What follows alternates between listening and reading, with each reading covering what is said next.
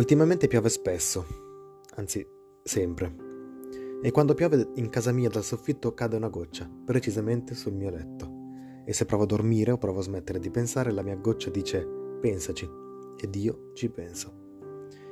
Che dolore, mi ha trapassato il cervello, piove ed io non ho l'ombrello.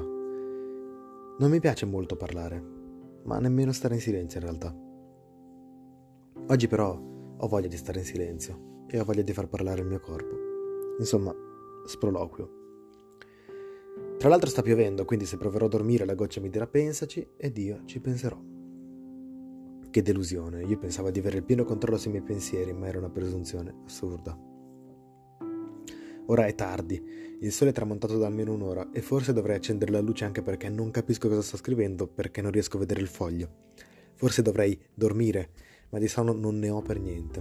Forse troverò altri modi per passare il tempo, anche se non ne ho voglia per niente, e forse continuerò a scrivere. O forse non ne ho voglia per niente. L'altra notte, comunque, non riuscendo a dormire, mi sono messo a scrivere il mio prossimo capolavoro. Dopo qualche istante mi sono reso conto di non aver mai scritto un capolavoro, quindi quello che era in produzione sarebbe stato il primo. Più tardi ancora mi sono accorto che in realtà non sono molto bravo a scrivere, e quindi probabilmente nemmeno quello che stavo scrivendo sarebbe stato un capolavoro. Comunque, capolavoro o meno, ho scritto qualche pagina.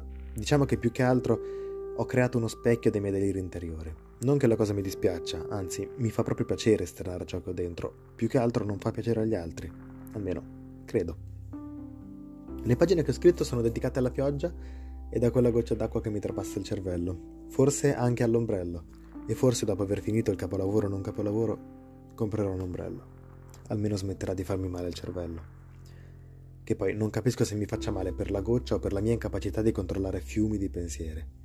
Vabbè, sempre acqua, eh. Ora, mi chiedo dove io voglio andare a parare con le parole che ho appena scritto.